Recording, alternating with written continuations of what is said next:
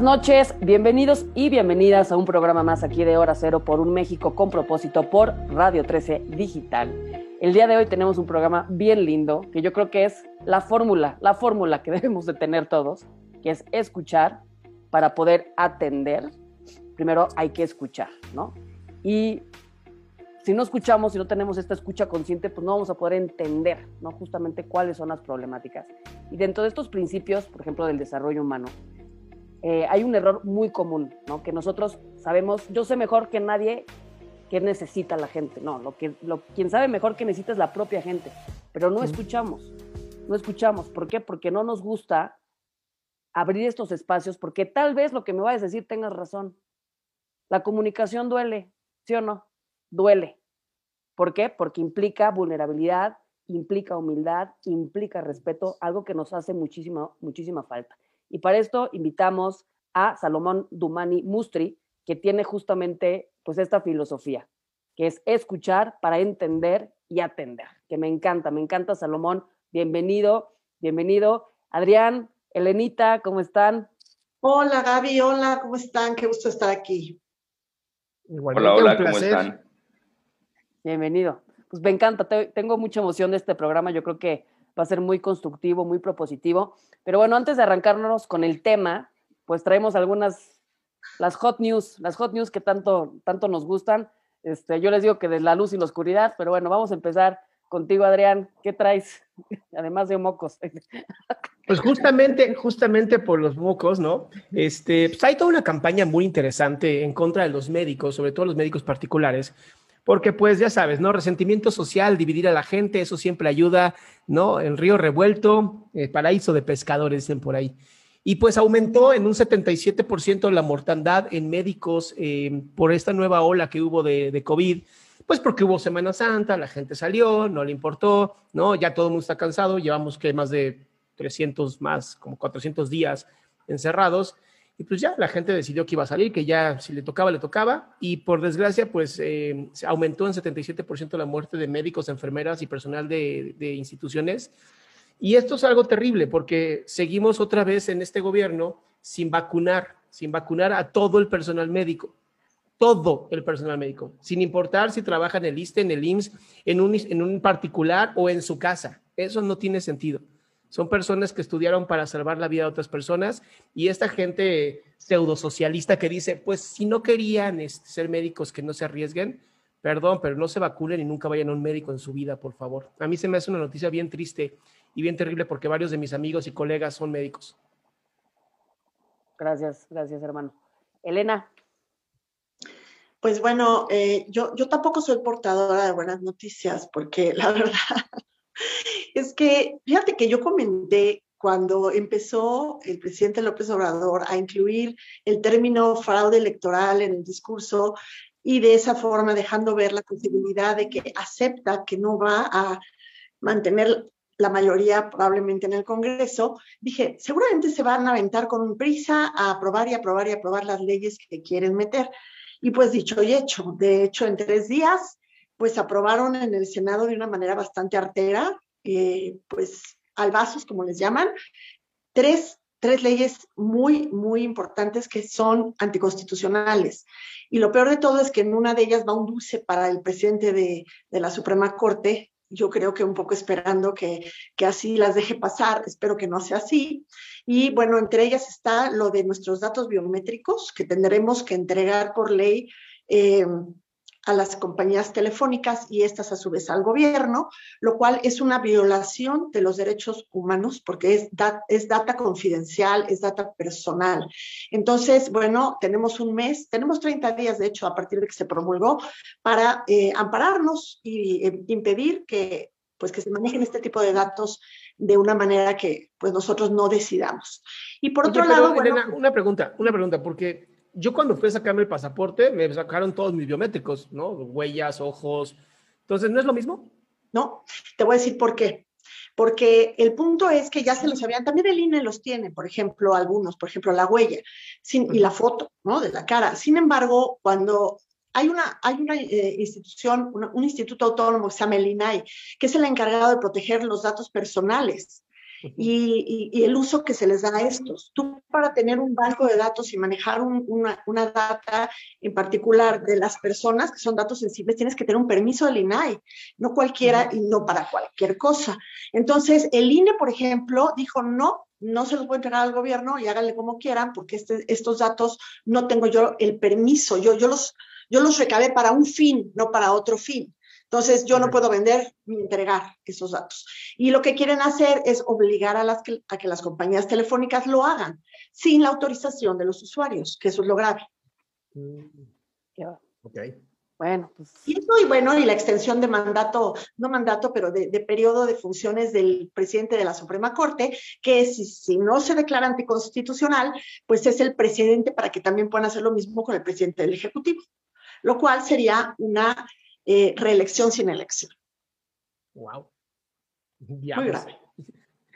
Bueno, yo, entre otras noticias, yo los llevo a la luz, hermanos, hermanas, a la luz.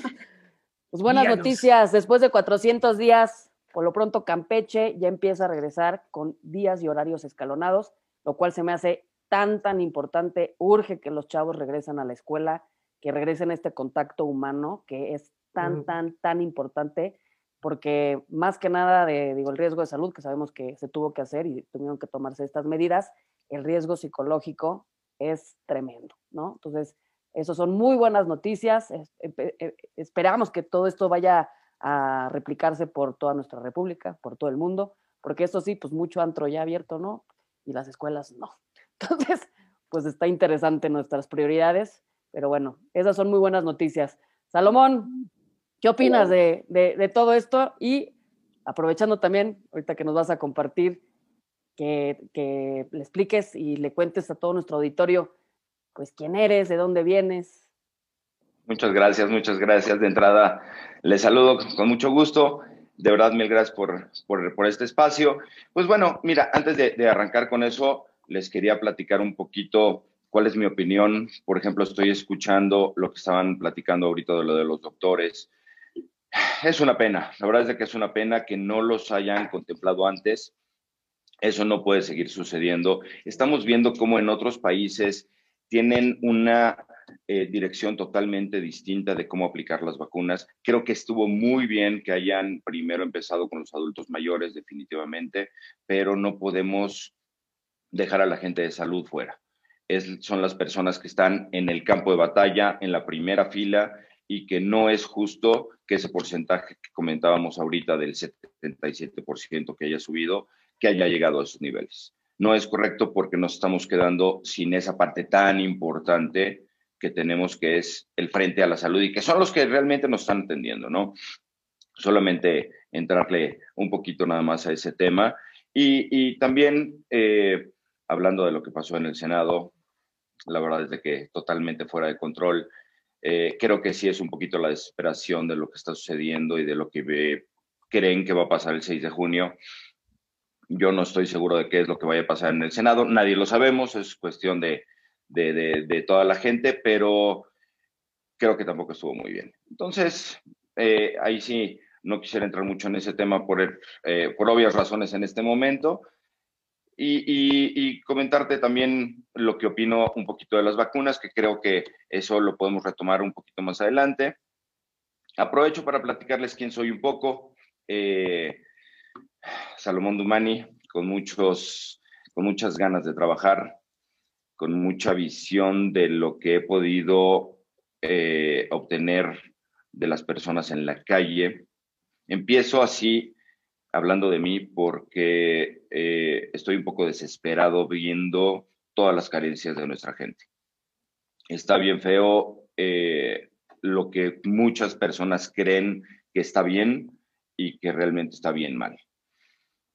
Mm, con, eso, con eso empiezo. Dijiste un poquito lo que es escuchar, entender para atender. Sí, es una forma que estoy empezando a tratar de hacerle ver a las personas, como tú bien dijiste hace ratito, no todos escuchamos, pero más allá si escuchamos, tampoco entendemos, porque cuántas veces escuchas a las personas, pero no entiendes lo que te están diciendo. Y más allá, vamos a, a creer que ya las escuchaste y ya las entendiste, pero tampoco las atiendes. La verdad es de que es muy triste, es muy triste. Espero que valoren un poquito estas tres palabras que para mí son muy importantes hoy por hoy. Eh, eso, eso me ha llevado a, estar aquí platicando con ustedes. Me hiciste una pregunta, voy, voy directamente a ella. ¿Quién soy? Una persona común y corriente, igual que todos los que estamos en la calle. Comerciante de muchos años, eh, ya tenemos 54 años cumplidos, ya tengo 40 años trabajando, así de fácil. Empecé a trabajar a los 14 años por necesidades económicas en casa y, eso me dio oportunidad de ver muchas cosas. Son 40 años de andar en la calle, de andarle luchando, mm, de a veces, más de una vez, de no tener ni siquiera para el transporte y regresar a casa, que es una historia un poco larga que, que, la voy a hacer corta, que en algún momento, para que entiendan de dónde vengo, un día salí del trabajo y me di cuenta que no tenía con qué, con qué llegar a casa para pagar el transporte, me fui caminando, y para cuando llegué ya me tenía que bañar para regresar otra vez a trabajar. De ahí vengo. Eso es un poquito de lo que es Salomón Dumani. Eh, hay muchas cosas que te puedo platicar y que las, las si quieres, las vamos tomando ahora sí que con, con la plática, pero eso es un poco de, de, de, lo que soy. Hoy por hoy me considero una persona exitosa. Eh, para mí el éxito no es solamente económico, hay muchas cosas que, yo siento que son el éxito personal de una persona, eh, perdón por, personal de una persona, pero bueno, eh, creo que el éxito, el éxito viene de, muchas maneras. Ese es, un poquito de lo que somos hoy por hoy. Muchas gracias, Salomón. Gracias por compartir. Y yo creo que esta, esta parte que mencionas, que sí creo que es la ecuación, ¿no? O sea, primero, antes hay que escuchar, porque y dentro de las grandes variables de la comunicación, pues tenemos la escucha, tenemos la empatía y tenemos el silencio. Y eso es importante que cada uno de nosotros lo pueda ejercer, ¿no? Invitación abierta a todos para poder callarnos y escuchar, ¿no?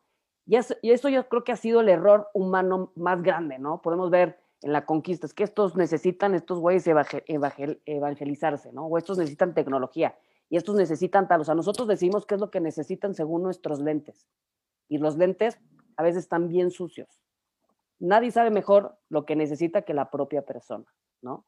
Y yo creo que esto viene junto con pegado y lo tejo con la educación. Por eso estoy tan contenta de que ya van a regresar los chavos o están empezando a regresar a las clases, porque en este ejercicio o en esta fórmula de poder entender, primero pues, digo, hay que escuchar y no podemos dejar a un lado la empatía y la empatía se, se teje y se desarrolla con el encuentro. Una persona que es empática es una persona que probablemente va a tener esta, esta predisposición ¿no? de escuchar conscientemente. Porque si no, pues, literal empezamos a dar bandazos y a violar muchas individualidades. Entonces, me encanta esta fórmula que, que tienes y yo creo que es súper, súper necesaria. No sé, ustedes qué opinen, Elena, Adrián.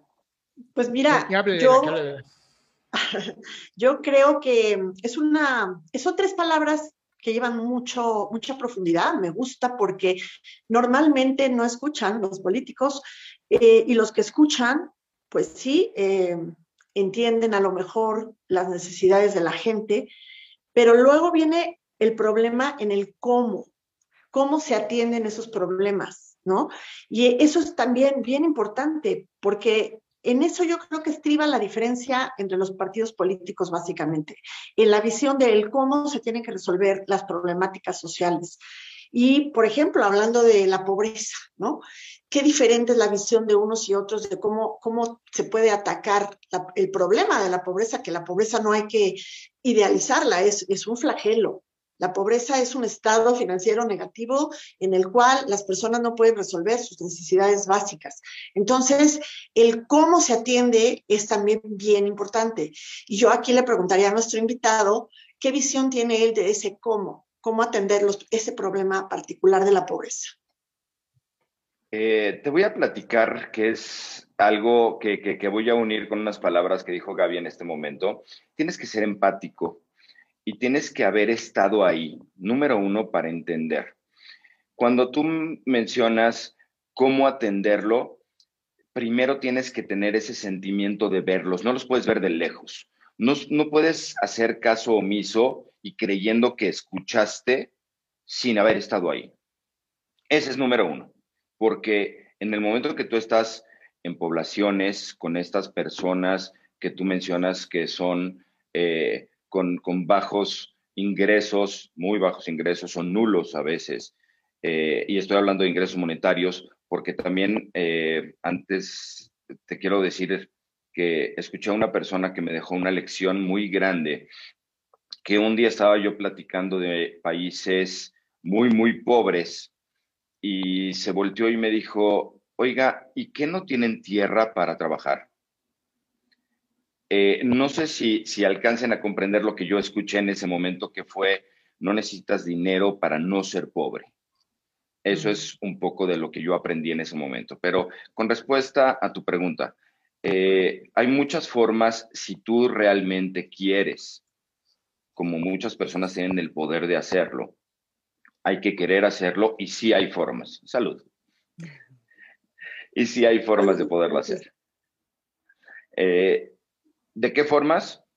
Mm, te puedo empezar a hablar, por ejemplo, de, cosas de, urbanidad muy graves que hay en muchos lugares. Hoy te puedo hablar de un lugar que he recorrido de arriba para abajo que se llama Whisky Lucan. Eh, tenemos una plaga de ratas, literalmente, que están jugando entre los niños. Y eso, ¿cómo puedes controlarlo? Hablando con urbanistas expertos, que tuve la oportunidad de hacer una junta con ellos, eh, personas del Politécnico, egresadas del Politécnico, muy inteligentes, que me dijeron, la base es la basura. Y regresamos otra vez a que entonces, ¿qué es primero?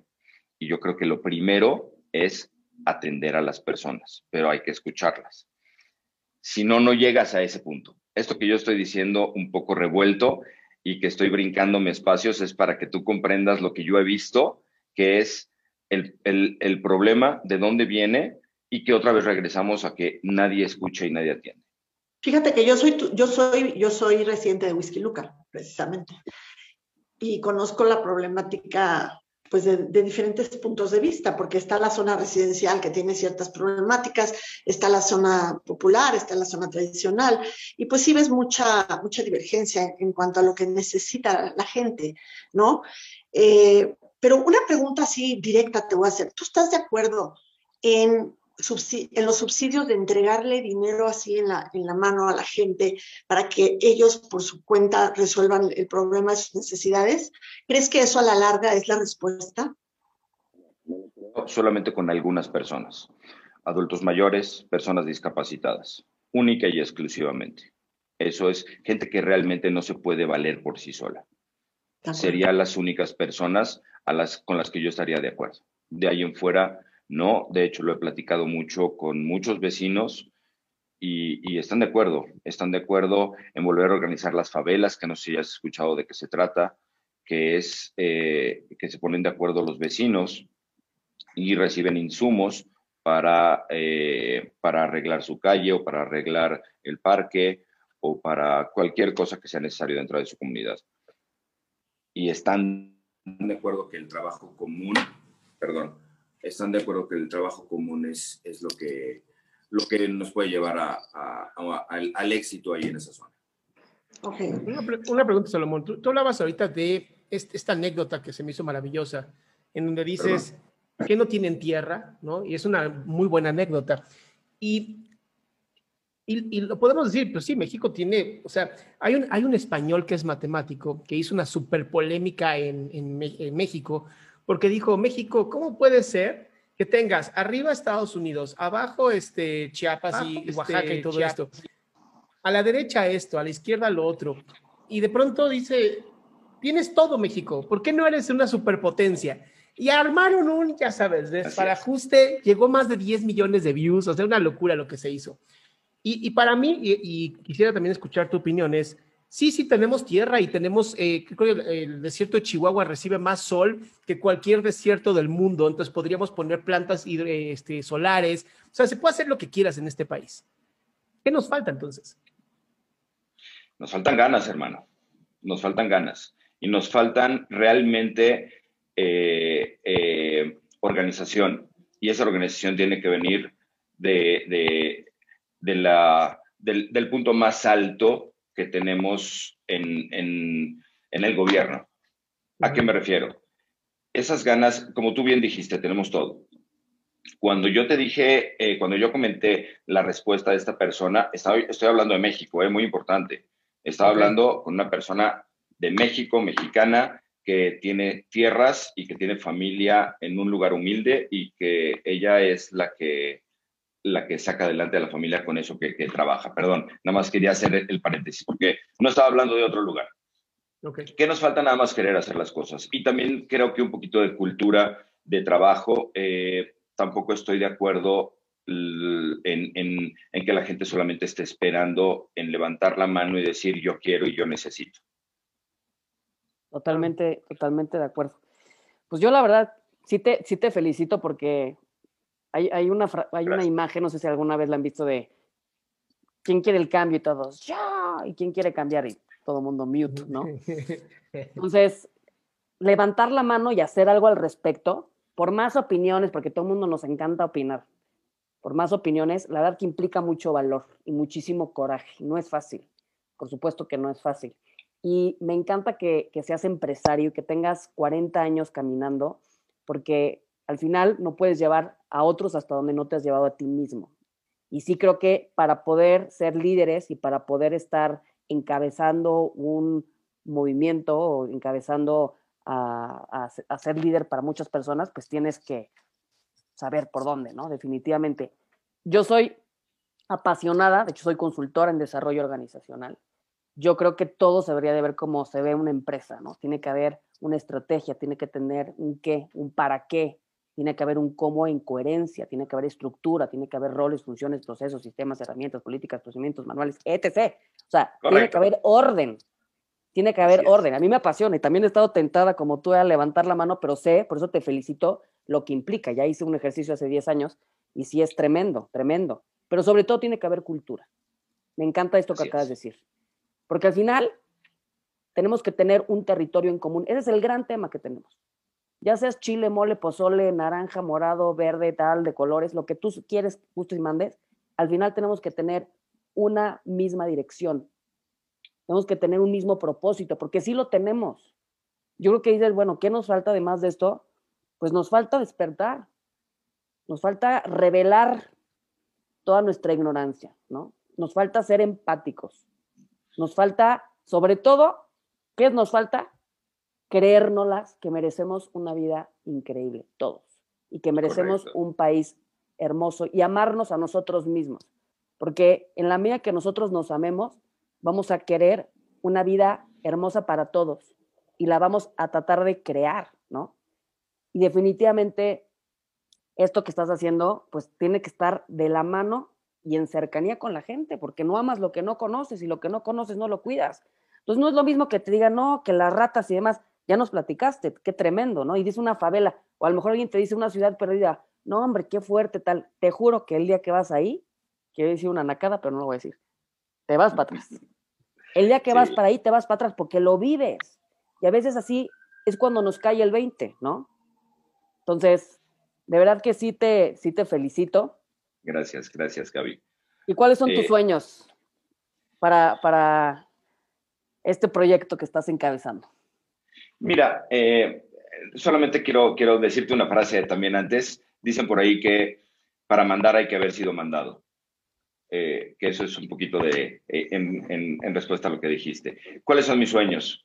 Mis sueños, sí, definitivamente, después de ver lo que he estado viendo, es poder ayudar a las personas. No quiero sonar como todo el mundo, ni quiero sonar, y lo voy a decir, no quiero sonar ridículo, porque además yo no soy así. Soy un empresario que igual que ustedes, mm, como se los, bueno, no, no, no, lo he, no lo he comentado, pero nunca he estado en este, en este rollo de cosas sociales de ninguna especie. Es la primera vez que me meto y me meto en este momento a raíz que empecé a conocer las necesidades de las personas. Y como yo ya tuve una vida difícil en el pasado, a donde a donde entendí lo que es eh, tener que echarle ganas todos los días y etcétera, etcétera, y ver que hay gente que no lo puede hacer solo, por eso estoy ahí. Sí es un sueño poder echar esto adelante, sí es un sueño personal, pero ese sueño personal va involucrado a toda, a toda la gente que está a mi alrededor y no hablo solamente de mi familia ni de mis amigos, sino que estoy hablando de la gente que está junto de mí caminando en una colonia que yo desconocía hace seis meses y que hoy ya tengo amigos ahí. Y eso me da mucho gusto. Oye, Salomón, este, lo, acabas de decir algo muy importante. Y también Gaby, acerca de la empatía y acerca de haber, haber pasado por lo mismo que otras personas. Eh, yo creo que los políticos lo que les hace falta es que en su currículum deberían de exigir que traigan el haber sido pobres el haber sido empresarios, el haber sido trabajadores, porque siento una, de verdad, desconocimiento de la vivencia. O sea, como que conoce la problemática a nivel de que, ok, la vi, ok, este, conozco los números, pero en realidad nunca han vivido lo que están tratando de... de, no sé, déjame estar en desacuerdo contigo, déjame estar en desacuerdo contigo. Porque yo conozco a varios candidatos que sí fueron pobres y están tan resentidos con la vida que lo único que quieren es llegar, robar, ayudar a la familia y salir. Estoy de acuerdo. Entonces, por eso digo, no sé, no sé si necesitamos que estén pobres, pero empresarios sí. Empresarios. No importa si emprendiste un pequeño negocio de chicles, pero la cosa es que solamente el que ha de veras emprendido un negocio propio sabe lo que significa, lo que cuesta sacarlo adelante, lo que implica de responsabilidades. Es más difícil romper una sociedad y cerrar una empresa que divorciarte. Y lo digo en serio, a nivel legal, es más caro y más difícil. No puedes salirte de ahí, no puedes decir, bueno, yo me divorcio de mis trabajadores, no puedes, tienes que seguir pagándoles el sueldo o liquidarlos si no tienes.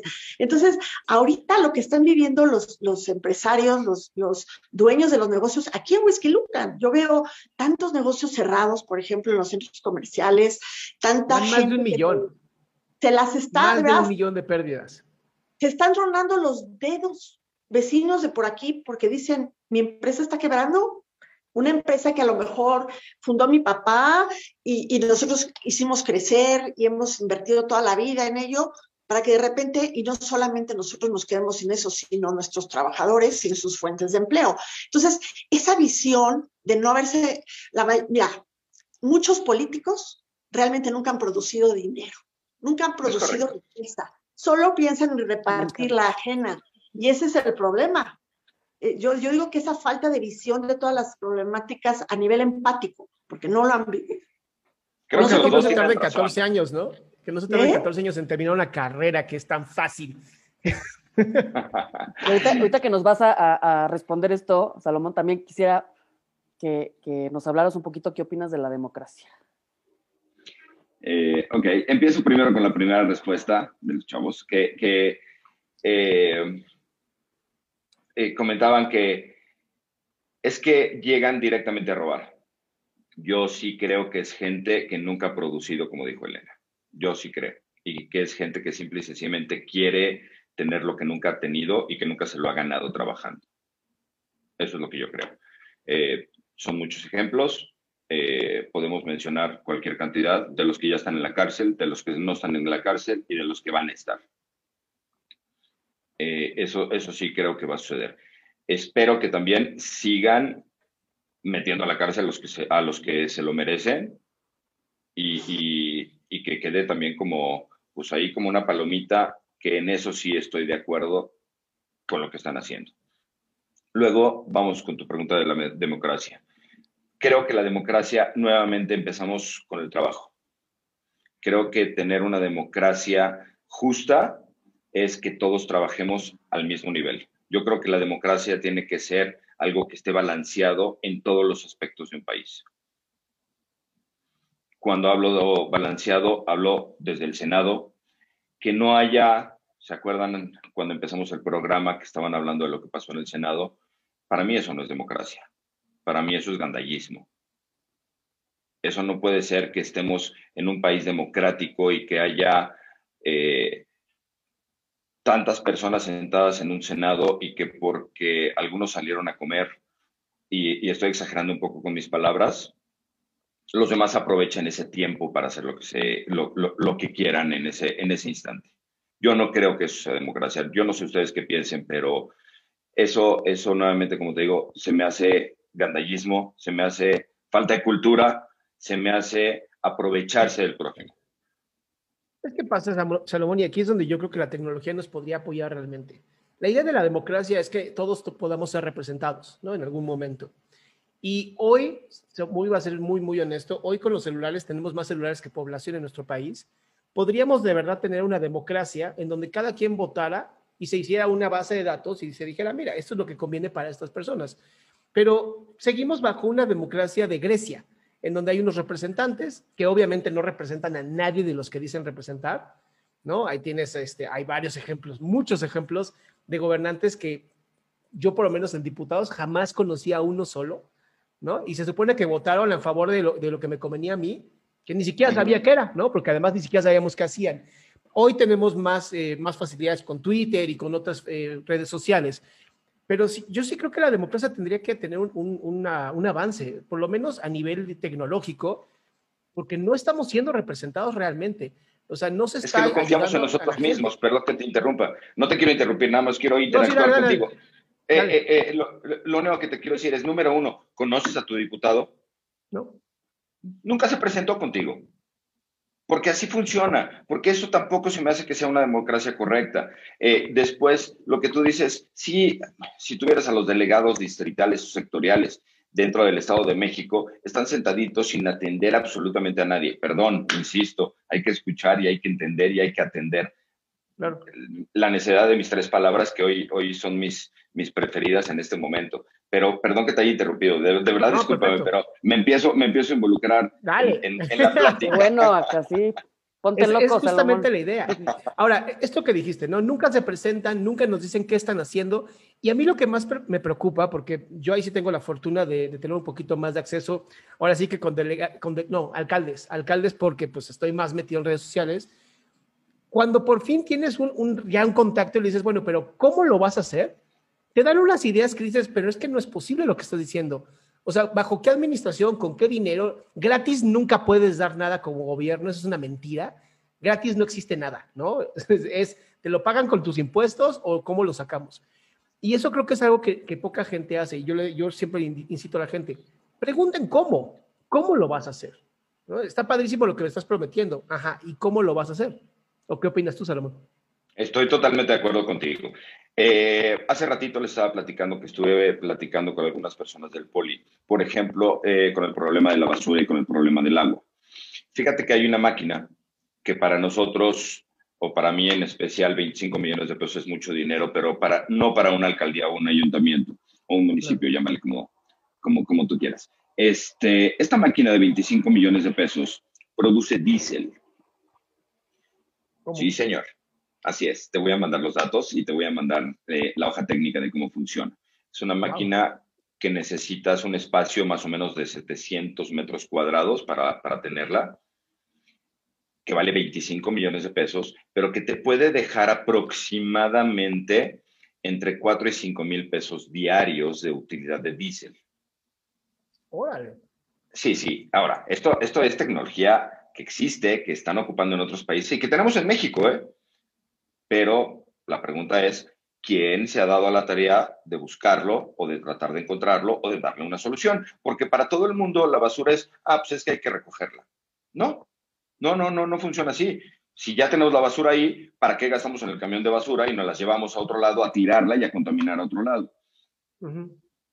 Una de las fotos principales que está en mis redes sociales, que cuando la tomé, hubo una persona que me dijo, ¿por qué subes fotos de la India a tus redes sociales? No Te invito a que lo veas. No, no, no, no, no, no, no, no, no, no, no, no, no, no puedo creer eso. Por favor, métanse a mi página si son tan amables y veanla. Ahí la van a ver. Son dos chavitos. ¿En Facebook? Sí, Salomón oh, Mándamela. Ahorita la pongo. Digo, sin juicio, ¿eh? Y sin juicio. Yo estuve eh, por el Distrito 10 Federal en el 2009. Ajá. Por, por Miguel Hidalgo. Caminé, peiné, ya ves estas palabritas que uno maneja. Peiné toda la demarcación, otra. y este, Y Miguel Hidalgo, pues hay 84 colonias, por ejemplo, para poner un ejemplo. 84 colonias que yo, si echándole ganas, así echándole ganas, podía nombrar 10. 10. Y yo lo platicaba con gente, oye, ¿saben cuántas colonias hay en Miguel Hidalgo 84? Y ya cuando fui a la Argentina Poniente, a la Pensil, a la Tacubaya, las ciudades perdidas, o sea, que decía, no puede ser lo que están pidiendo. Adentro de la Ciudad de México, en el área metropolitana. En la Miguel Hidalgo, atrás de Polanco, unas cosas verdaderamente de, terror, ¿no? Y sí, o sea, hasta que no lo ves, dices, oye, ¿y eso qué onda, no? Qué increíble, porque sí estamos enfermos de ignorancia, de verdad. Ese es un gran, gran tema. Oye, lo, que estabas comentando ahora, eh, Salomón, sobre la máquina esa que transforma la basura en diésel, eh, fíjate lo que es importante, lo que importantes son las leyes, porque la ley que acaban de aprobar este gobierno sobre la ley de, esta ley de hidrocarburos, seguramente te prohibiría hacer eso como ahora están prohibiendo lo del desarrollo de energías limpias.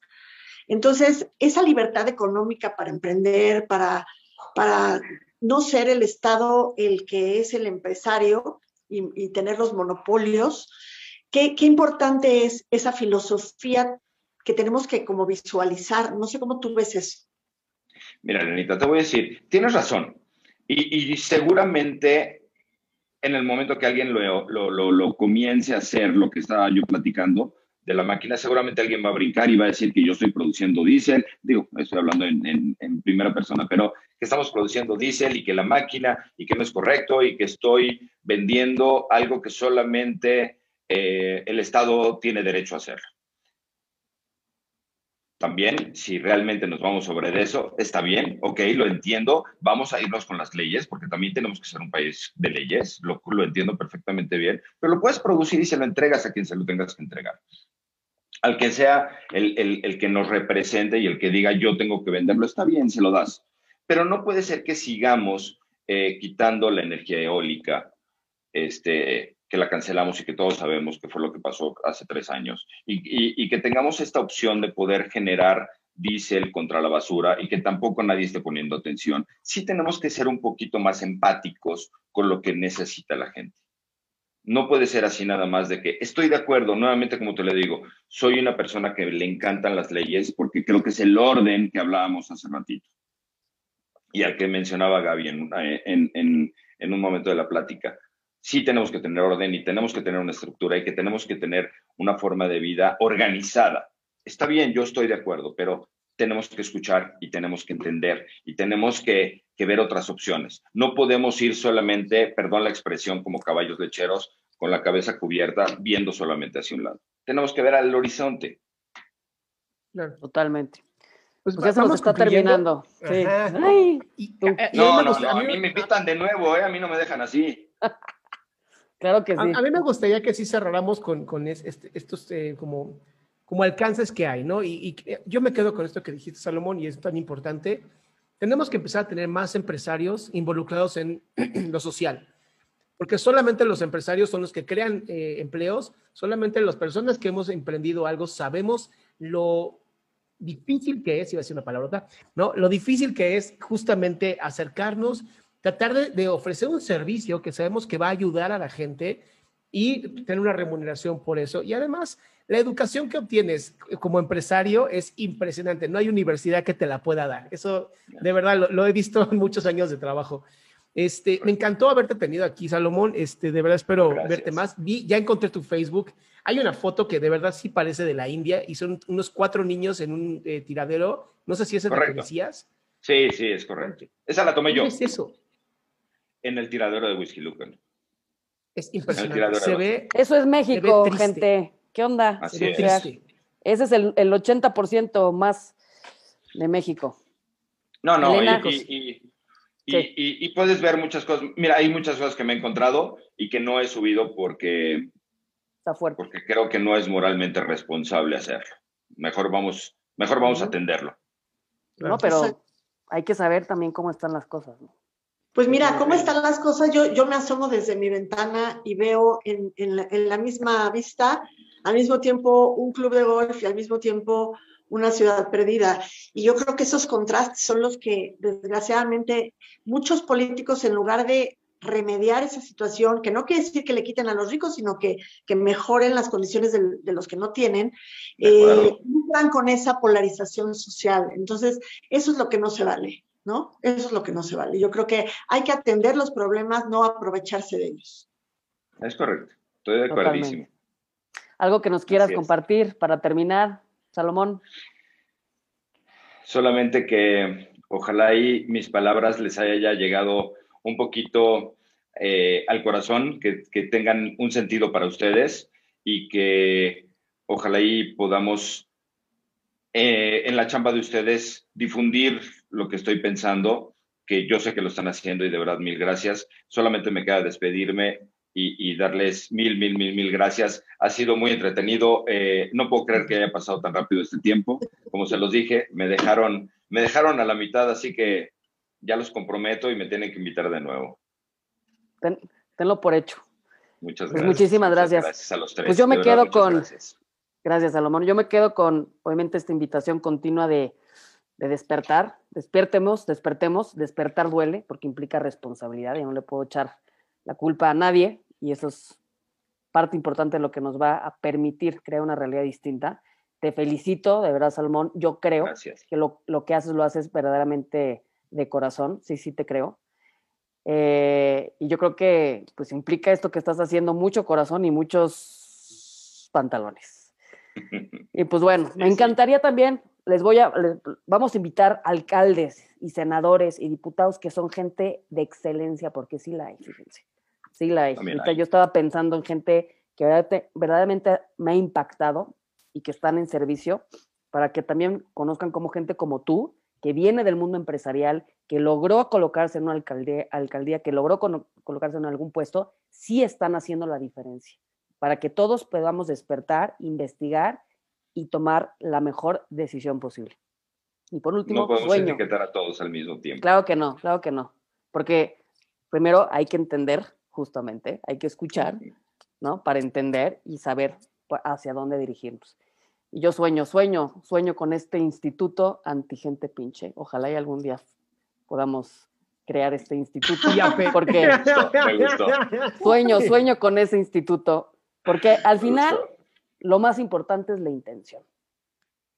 Si mi intención es destruir o mi intención es construir, desde ahí va a crearse también mi vida.